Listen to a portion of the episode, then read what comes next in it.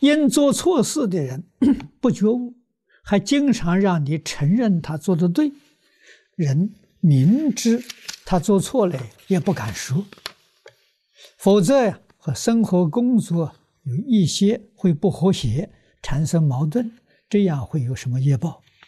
啊，怎样呢？随顺这种缘，随顺要有智慧，不是感情。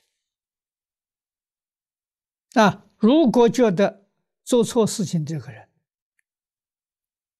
他还能有觉悟的这个机缘，啊，那你可以暂时耐心的随顺顺着他，啊，顺着他做错。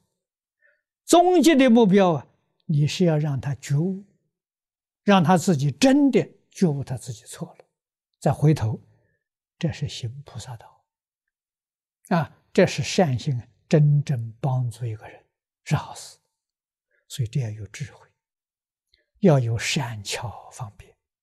没有智慧，没有善巧方便的，那就很很不容易帮助他了。啊，不如回过头来自己好好修行。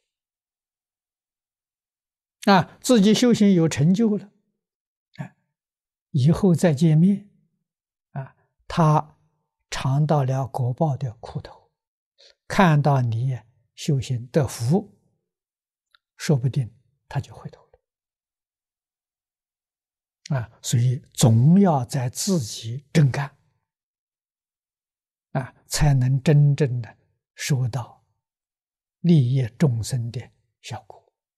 自己没有修修成功，帮助别人总是有限。